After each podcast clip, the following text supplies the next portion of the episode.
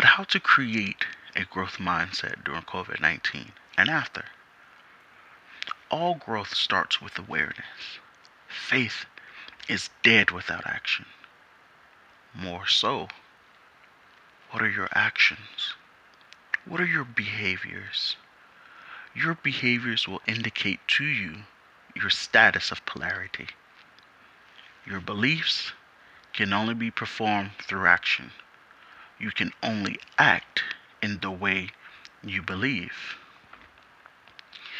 If you want to know your status regarding polarity of faith, review your actions, then question the spark of intentions upon the behaviors being executed.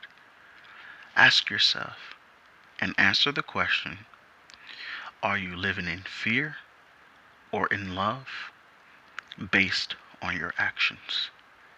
Sometimes we might find ourselves exemplifying both love and fear to make the best decision, and that's okay.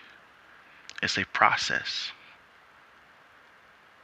With that being said, now that you are aware Continue to empower yourself through self care, self love, and a positive environment to foster new habits because you are a brand new you.